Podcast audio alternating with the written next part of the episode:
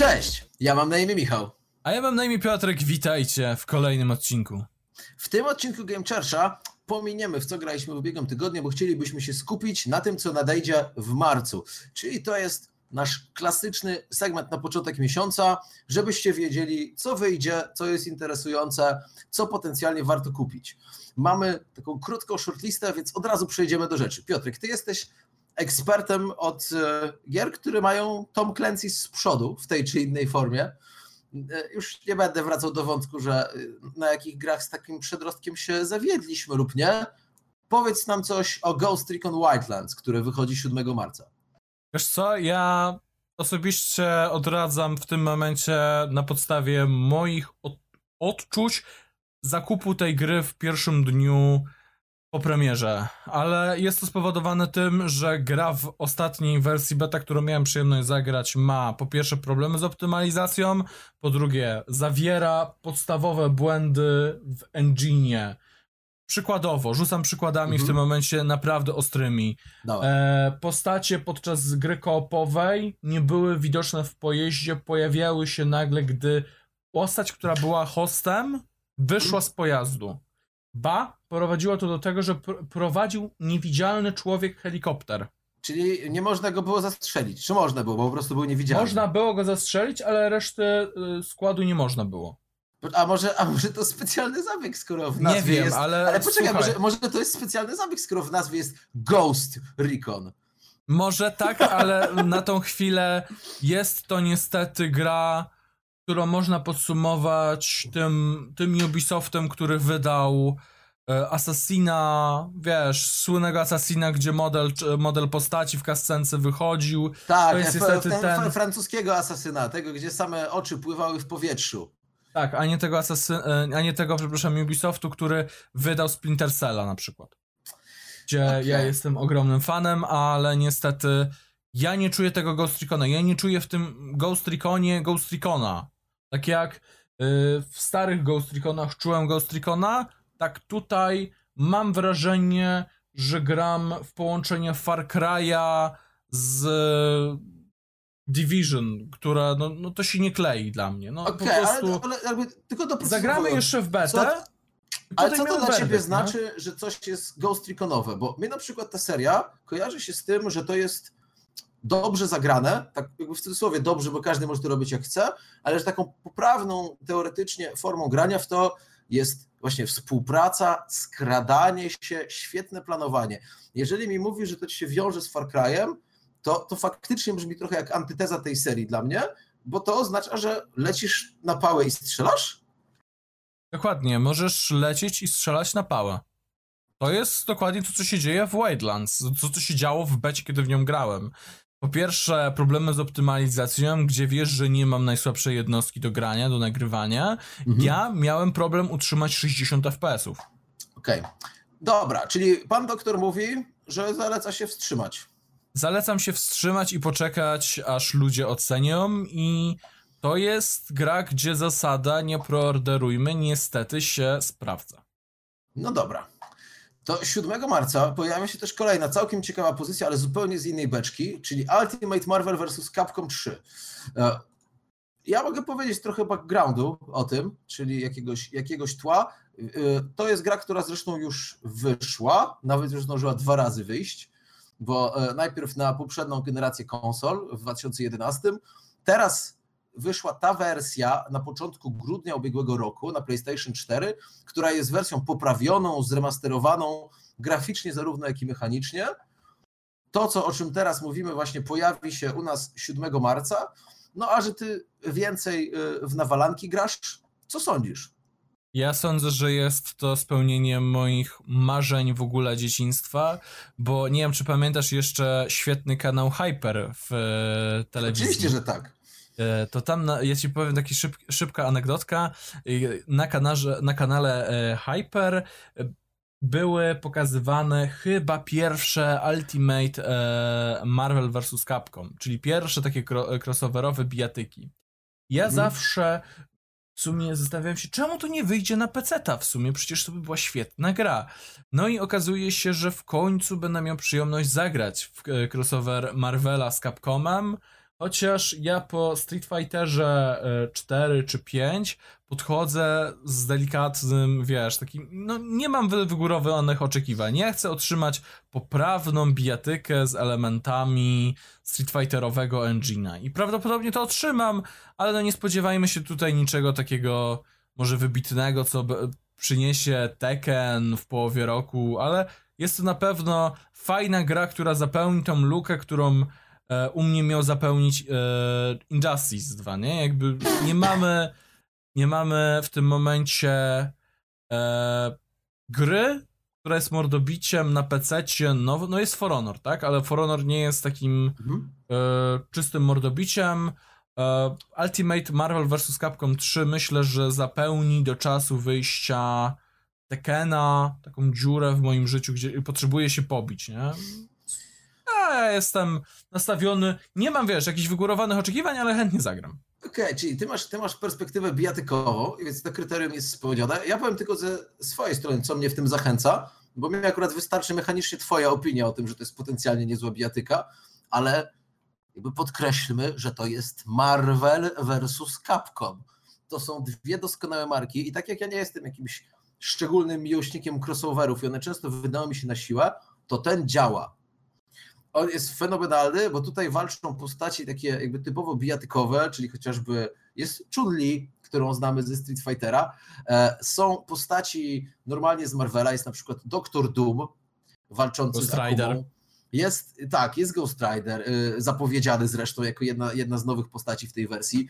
Jest Magneto z X-Menów. Są nawet w tej wersji, z tego co wiem, warianty wyglądu z takiej linii fabularnej z Marvela House of M o, o mutantach. A jest też taka mieszanka, że na przykład możesz walczyć przeciwko Albertowi Weskerowi, czyli no, główny, miłoś... główny zły z Resident Evila. Słuchaj, dla miłośników gier Capcomu i Marvela jest to na pewno gratka, nawet żeby się pobawić z A I i po prostu spróbować tych postaci, tak? Bo są to postacie, które są ciekawe, tak? No Magneto czy, czy tutaj Ghost Rider na pewno będzie ciekawymi postaciami do ogrania, po prostu żeby się pobawić i zobaczyć skille. Wiesz, ja, ja, ja powiem tak, ja mam takie małe może zboczenie, że w mordobiciach yy, od Capcomu uwielbiam po prostu wszystkie animacje. One są zawsze na wysokim poziomie. Tak jak w Tekkenie jest to troszeczkę inaczej zrobione, tak tutaj jest to mega kolorowe i fajne. Grałeś pewnie w Mortal Kombat X, nie? Oczywiście. Okay. I tam masz wszystko takie realne, mhm. bo taki jest Mortal. Ale w Street Fighterze czy w Ultimate właśnie Marvel versus. Capcom trzy to wszystko jest takie kolorowe, przerysowane, gdzie do Street Fightera może to nie pasować, chociaż jest oczywiście powiązane ze starymi Street Fighterami, które były e, dwa D i miały, miały ruchome plansze. Tak tutaj w Ultimate Marvel versus. Capcom trzy styl komiksowy idealnie pasuje do tych postaci. Więc mm-hmm. na pewno będzie to też e, fajna rzecz dla oka, ale pamiętajmy, że jeszcze niedługo wyjdzie całkowicie nowa odsłona, która będzie chyba korzystać, jeżeli się nie mylę, z silniku Street Fightera pięć.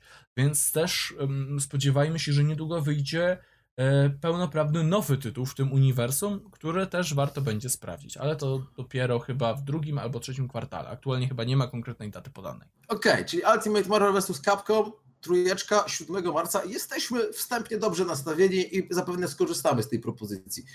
Czyli teraz przechodząc do trochę innego świata, mniej kolorowego, bardziej apokaliptycznego, to jest Nier Automata. Powiem ci szczerze, że poza tym, że to jest produkcja Square Enixowa z robotami w roli głównej i że to jest action R P G, ja się niespecjalnie, niespecjalnie, niespecjalnie się rozeznaję. Okay, więc może dobra, mi też zacznij, opowiesz zacznij, o w ogóle, ja wiem tylko, że to jest jakiś sequel fabularny do jakiegoś postapokaliptycznego właśnie świata. Tak, do to wydanego jest to, co... na P S trzy. Mhm. To jest ogólnie sequel do gry, która nazywa się bardzo oryginalnie Nier Gestalt, wydana w roku dwa tysiące dziesiątym na Xboxa trzysta sześćdziesiąt i P S trzy. Jest to sequel właśnie tej gry z dwa tysiące dziesiątego roku i tutaj odpowiadają ludzie, w ogóle od tego warto zacząć. Za Nier Automata odpowiadają ludzie, którzy stworzyli serię Bayonetta. To już dla wielu osób powinien być znak, hej, Ci ludzie potrafią robić gry, w których się bijemy. Bayonetta to jest, to jest ta gra konsolowa z strzelającą wiedźmą. Dobrze. Dokładnie powiem. To jest ta gra. I to jest którą... bardzo ładna wiedźma, pamiętam. Bardzo ładna wiedźma, a sama gra jest bardzo, bardzo dobra.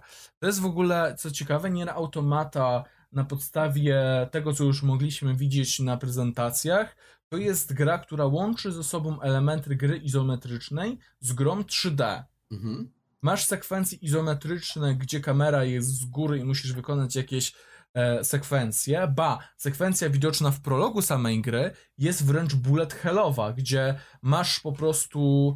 I no nie jest to taki typowy bullet hell, gdzie cały ekran jest w pociskach, ale jest to taki, powiedziałbym, delikatny bullet hell, mhm. gdzie masz e, po prostu unikać statków i strzelać e, do statków, co jest w ogóle w intrze gry.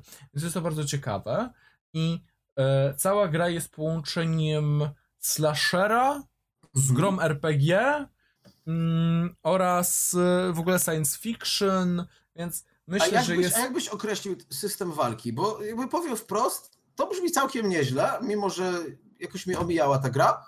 Natomiast do czego byś to przyrównał? Czy to jest znowu jakiś Souls-like, czy to jest taka fajna, zręcznościowa walka? Bo jeżeli to drugie, to wchodzę w to. To jest pośrodku. Wiesz, jakby powiedzmy sobie, że Dark Souls jest punktem jeden, Devil May Cry jest punktem dziesięć. To ja bym to postawił w, na podstawie tego, co widziałem, tak cztery pięć. Tak. Zakrawa to trochę o hardkorowość Dark Soulsów, gdzie na poziom, bo gra ma kilka poziomów trudności, co już ją skreśla w ogóle z definicji Souls-like mhm. dla mnie, gdzie jakby musisz, masz jeden poziom trudności, jesteś rzucany na głęboką wodę, tutaj możesz sobie zagrać na easy, jeżeli chcesz. Możesz zagrać na normalu, możesz zagrać na hardzie, albo na extreme hardzie, gdzie boss na trzecim poziomie zabija cię na mm, pojedyncze uderzenie. Nie dziękuję. Więc, no wiesz, jakby ja chętnie pewnie spróbuję tego Extreme Harda, ale i tak się pewnie skończy na hardzie, bo jednak cenię swój czas. I, i tutaj warto też zauważyć jedną rzecz. Gra na pewno wyjdzie na konsolę P S cztery. Tak. Jest zresztą tego samego, tego samego dnia, co dwie pozostałe premiery. Tak. Jest jakiś wyjątkowo płodny wtorek, siódmego marca będzie. Tak. I jest ale... druga informacja. No właśnie. Jest druga informacja, która nie jest jeszcze oficjalnie potwierdzona we wszystkich mediach, ale dziesiątego marca ma trafić do nas ta gra na peceta. Podoba jak mi się, Square... że mówisz do nas na peceta. Tak, jakby dlaczego to nie jest potwierdzone. W jednym trailerze nowym pojawiła się informacja, że gra trafi dziesiątego marca na Steamie. Na samym Steamie aktualnie nie można tej gry kupić w tym momencie. Mhm. Sprawdzałem przed chwilą w momencie nagrania, nie ma jeszcze możliwości zakupu, dlatego ja się wstrzymuję, bo Square Enix słynął z kilku takich akcji, gdzie niestety gry no jednak się nie pojawiły, bo oj, to nie był trailer finalny, to był fanmade. Mhm. Więc ja bym się wstrzymał z tym dziesiątego marca. Ta data pojawiła się nagle i tutaj ja mam pewne obawy, pamiętając gry od Square Enix. Tu może być problem z portem. Mm-hmm. Bo to będzie gra portowana. Okej, okay, czyli, czyli czekamy na recenzję. Myślę zdecydowanie... Ja, ja jednak się rzucę i najwyżej... Ja, wiesz, ja się rzucam i najwyżej zaryzykuję. Ja się rzucam i robię preorder, jak się tylko pojawi opcja. Wiem, że chyba w tym momencie można jakoś w sklepie Square Enix, ale wiesz, ja jestem człowiekiem prostym, ja bym chciał wejść na Steama i kupić. Okej, okay, rozumiem. Mm, jakby nie mam problemu, ale na razie nie ma tej opcji. Czekamy. Mam nadzieję, że się potwierdzą wszystkie plotki, że dziesiątego marca ta gra trafi do nas, trzy dni po premierze na P S cztery. Jeżeli ta gra była sygnowana ekskluzywnie na P S cztery, to trochę dziwnie. To to byłby najkrótszy ekskluzyw chyba w historii. Chyba tak, ale no Square Enix słynie z tego i wszyscy wiedzą, że Final Fantasy piętnaście trafi na pecety. A to prawda, ale to na finala warto czekać. No dobra, tak, no, niech słuchaj, go myślę, skończą i... Myślę, no, no. myślę że, że słuchacze dowiedzą się, czy warto kupować Niera, jak ty już y, go ograsz. Tak, tak. Jest to gra, gdzie... No niestety ten marzec jest... Początek marca jest takim miesiącem, gdzie jeżeli ktoś ma y, dużo gier do ogrania, to ja bym nie preorderował. To jest moje osobiste stanowisko, jeżeli chodzi o początek marca. Te trzy tytuły... nie są w stu procentach pewne i nie sygnowałbym ich takim znakiem jakości moim. Bo nie, nie jestem przekonany, że one będą działać dobrze. Po prostu jest to delikatnie niepewne. Mhm. Ale dobrze, przejdźmy sobie od niepewności, od negatywnych uczuć. Teraz przejdźmy... czas skryć się w cieniu, tak bym powiedział. Tak. I ja to, ja to wezmę na klatę, bo to jest historia francuska, więc mi do nich całkiem blisko. czternastego będzie premiera nowej produkcji Cyanide Studios, a mianowicie najnowsza odsłona Styx, Shards of Darkness. Ja tutaj sobie pozwolę, za twoją zgodą oczywiście, na chwilę historii, a mianowicie to jest już trzecia odsłona tej serii, co ludzie mogą nie wiedzieć, bo pierwsza odsłona w ogóle nie nosiła tytułu ze Styxem. Pierwsza część wyszła w dwa tysiące dwunastym roku, czyli już pięć lat temu, nazywała się Of Orcs and Men.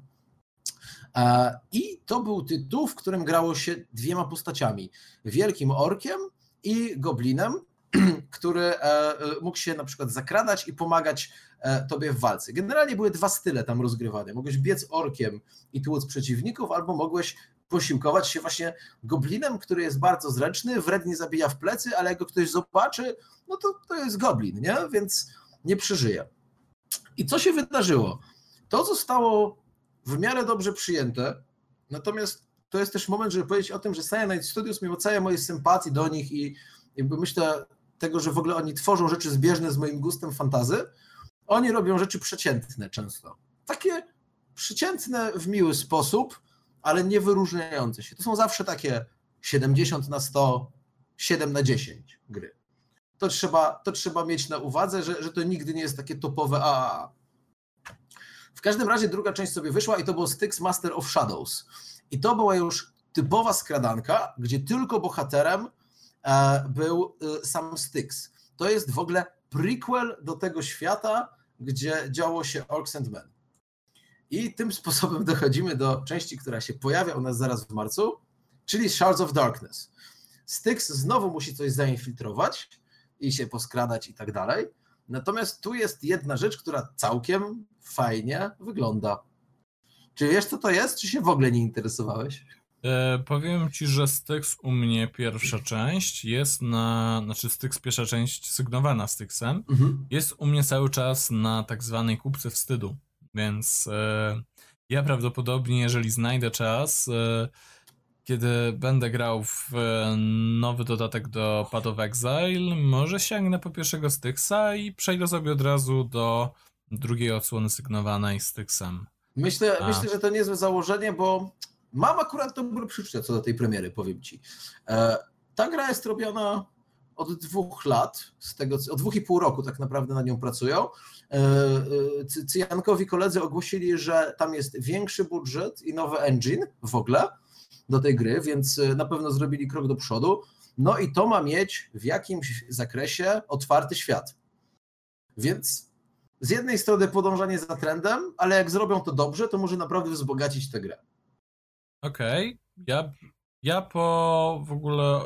pierwszym Styksie, w sensie pierwszej części sygnowanej Styxem, miałem bardzo dobre wrażenia co do nich, ale nie kupiłem Styxa z tego powodu, że on chyba wychodził na tłoku innych gier. I ja po prostu... Chyba tak, to ale, to, ale to zawsze hitu. Była taka produkcja poprawna, porządna, ale która jakby nie miała prawa się przebić tak, nad, to była nad taka... ważniejsze rzeczy. Ja bym powiedział, że to nie jest produkcja triple A, ale indie też nie. To jest ten taki środek. Tak, to jest takie, to jest takie dwa A po prostu. dwa A. Piękne, jest, piękne stwierdzenie. No serio, słuchaj. To nie jest, nie jest pełen budżet, wiesz, ogromny, tak. Ale naprawdę widać, że ktoś w to włożył wysiłek.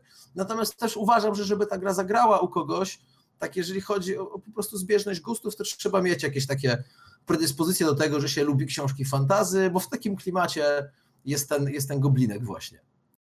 Okej, okay. W takim razie korzystając z tego, że korzystając ze stwierdzenia dwa A, przejdźmy sobie jeszcze do Outlasta dwa, mhm. którego wiem, że ty, ty nie będziesz raczej kupował. Za, za, zapomnij. A jak tam w ogóle twój rezydent? Um, jestem niezwykle, no dobrze, to zróbmy anegdotkę na to. Jestem niezwykle sfrustrowany faktem, że gościu za mną biega po chatce, a ja sobie nie mogę spokojnie zwiedzić innych strasznych rzeczy w tej chatce. Okej, okay, to musisz po prostu go zabić. Niestety to jest skrypt gry, którego nie... Wiem, wiesz, ale jego trzeba zabić za każdym razem, a ja sobie bym chciał zwiedzać i jakby nie czując dyszenia na plecach, no. E, to chowaj się przed nim. Akurat dla wszystkich osób, które grają w Residenta i może mają z tym problem. Ale dobrze, przejdźmy sobie do Outlasta dwa, yy, gdzie na Halloween zostało wydane demo, w które ja powiem ci szczerze, gdy pierwszy raz je odpaliłem, moja reakcja na streamie była taka: robię to dla was, bo ja tego nie chcę w sumie robić. Mhm. Jezu, boję się. Jezu, to jest straszne. I ta gra jest straszna. To jest horror. Taki, jakim była pierwsza część, takim, jakim był dodatek. Ta gra jest po prostu straszna. Ta gra ma klimat, ta gra jest szybka i dynamiczna. W demie, które może było trochę przyspieszone specjalnie na potrzeby prezentacji po prostu ich nowej, nowego silnika oraz mechaniki, Outlast dwa dla mnie jest jedną z lepszych gier, które dzisiaj omawiamy. I ja mam ogromne oczekiwania. W ogóle ja chcę się tak przestraszyć, że kliknę Alt F cztery i nie włączę przez miesiąc. To jest y, specyficzne kryterium, ale i rozumiem, tak to ujmę. No nie ma, nie ma innego, mm, w ogóle, wiesz, ja nie umiem inaczej ocenić Outlasta. Outlast to jest gra, gdzie mam się przestraszyć i po prostu bać, grać dalej. To jest, bać... gra, która, to jest jedna, słowem, gra, która ma cię pokonać. Tak. Jeżeli Bo ty masz dość mnie... dużą odporność na, jakby na, na straszne rzeczy. I rozumiem, że tak definiujesz to, że gra jest straszna. W sensie, że ona jest bardziej straszna niż to, co ty jesteś w stanie przetrawić. Tak, jedynka była tak straszna, że nie mogłem jej przetrawić. Brzmi więc... to nieprawdopodobnie masochistycznie. Dlaczego? Jakby, wiesz, niektórzy po prostu szukają odpowiednich gier, które dostarczą im odpowiednich odczuć. Na przykład do horroru nie wejdę z powodu mojego stanu fizycznego, ale w Outlasta dwa jak najbardziej zagram. Mam nadzieję, że nie skończy się to żadnym kryzysem u mnie. Ale słuchaj, kończąc tematy podwójnych A, przejdźmy do chyba najważniejszej premiery tego kwartału. Of course. Mass Effect Andromeda, dwudziestego pierwszego marca. Jakie są twoje oczekiwania? Bo pamiętaj, że ja dalej nie skończyłem pierwszej części.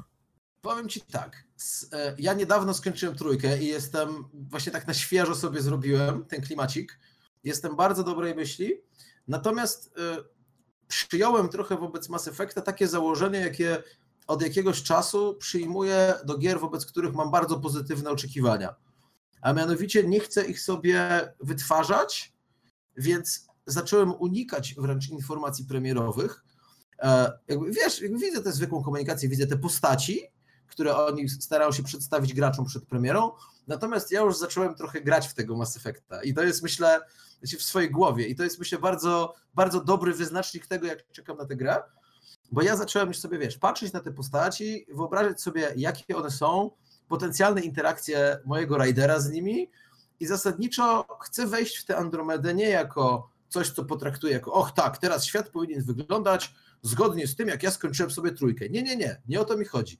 Oni zrobili przerwę, Andromeda ma być czymś nowym i dlatego ja chcę to, chcę zobaczyć ten świat tak, jak oni chcą go pokazać. Tak bym to okay. ujął. Okej, okay, czyli w, czy w twoim wypadku no, jesteś osobą, która skończyła wszystkie trzy części, ale na przykład w moim przypadku, czy uważasz, że powinienem spróbować Andromedy pomimo tego, że nie zagrałem osobiście we wszystkie poprzednie części, chociaż znam zakończenie? Wydaje mi się, inaczej, jestem przekonany, że jak najbardziej tak i, i tak czysto racjonalnie to jest, myślę, też decyzja ze strony twórców. Oni próbują, bazując na legendzie, stworzyć nowy świat i, i przynajmniej ja, i, ja mam takie silne przekonanie i mam wrażenie, że fajnie by było, gdyby ludzie to zrozumieli, bo to jest tylko i wyłącznie zaleta, bo Ja tak, ja tak teraz sobie wyobrażam, że Andromeda będzie z pewnością się odwoływać do rzeczy, które znają ludzie, ale w formie takich fajnych smaczków, które w idealnym świecie, ale wciąż w nim, w nim jesteśmy, przypominam, nie będą zubażać doświadczenia dla ludzi, którzy nie znali Mass Effecta, ale będą bardzo miłymi akcentami dla tych, którzy znają. Natomiast z samej gry powinieneś być w stanie wyciągnąć właśnie ten nowy świat, nową galaktykę do odkrycia i I to powinno jechać na tym, a nie na tym, że podobał wam się Mass Effect, to też grajcie w to. Bo już to była parę lat przerwy, nowy engine, nowe postaci, nowy czas. To jest wszystko do odkrycia i do objęcia. Więc moim zdaniem jedyne, co w cudzysłowie tracisz w tym przypadku, to, to te smaczki. A ja nie uważam, żeby to było konieczne do cieszenia się popkulturą. Czyli każda nowa osoba, która ma ochotę spróbować, może spróbować. I przypomnę, że będzie każda osoba posiadająca E A Origin Access miała możliwość spróbować chyba dziesięć lub pięć godzin rozgrywki Mass Effect Andromedy tydzień przed premierą. Co jest też bardzo ciekawym chwytem marketingowym. Jest to kuszące i obawiam się niestety nawet, że to zadziała, bo te ile, piętnaście złotych czy coś. piętnaście złotych miesięcznie. No tak, nawet to wiesz, nie podpisujesz umowy na rok. Mniejsza o to, dojecha- przejechaliśmy najważniejsze premiery. Tak, więc myślę, że możemy ogłosić, iż w ciągu najbliższego tygodnia pojawi się specjalny odcinek też o grach indie. Tak. Skupiliśmy się o wysokobudżetowych produkcjach, a też warto porozmawiać o indykach, więc spodziewajcie się drugiej części premier marcowych prawdopodobnie w środę o godzinie dwunastej. Och, jak już dokładnie powiedziałeś. Dobrze, dziękujemy wam serdecznie. Razem z wami czekamy i e, zrobimy recenzję, jak tylko będziemy mieli z czego. Więc dziękujemy wam serdecznie. Ja mam na imię Michał. Ja mam na imię Piotrek i widzimy się już w środę w specjalnym odcinku oraz regularnie w piątek też o dwunastej. Pozdrawiamy Game Church. Na razie.